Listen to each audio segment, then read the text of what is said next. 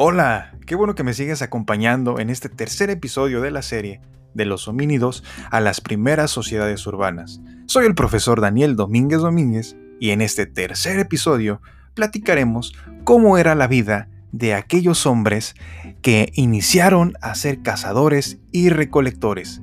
¡Comenzamos!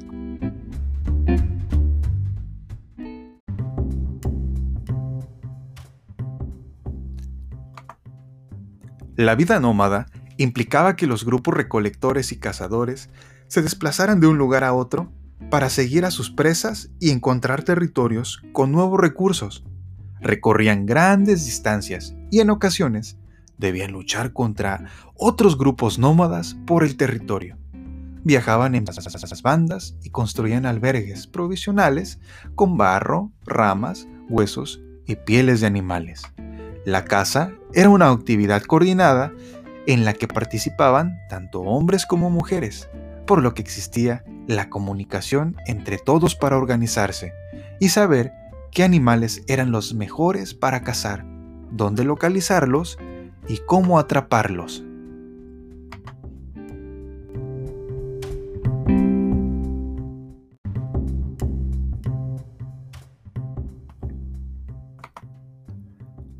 Recuerda que había dos tipos de caza. La mayor, en la que se capturaban animales que vivían en espacios abiertos, como renos, caballos, bisontes, mamuts, entre otros.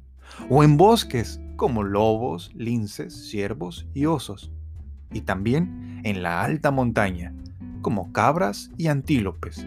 Y la caza menor, en la que se atrapaban roedores y aves. Para complementar su dieta, pescaban con arpones y anzuelos.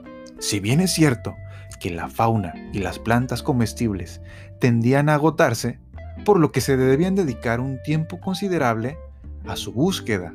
Estos primeros cazadores recolectores disponían de tiempo libre para convivir y desarrollar el lenguaje como forma de comunicación. La elaboración de herramientas de piedra requirió de pensamiento racional, como planear, seleccionar los recursos y aplicar una técnica los ancestros humanos se volvieron expertos fabricantes durante los millones de años que duró la prehistoria.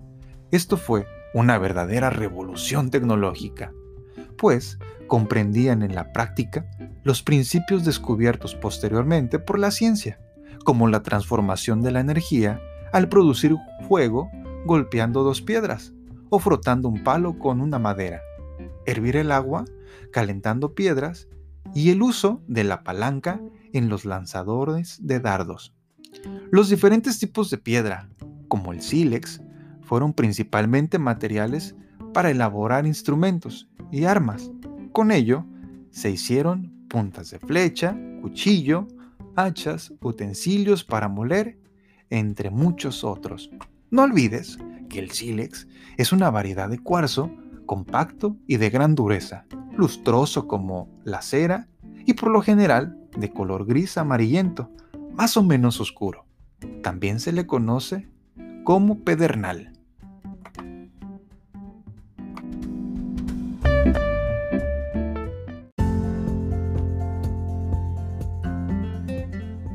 Qué bueno que me has acompañado en este episodio. Recuerda que encontrarás algunos enlaces en las notas del podcast hacia sitios de interés y recursos adicionales. No olvides suscribirte al canal y compartir este podcast con el hashtag Escuchemos la historia. No te pierdas los próximos episodios. Hasta la próxima.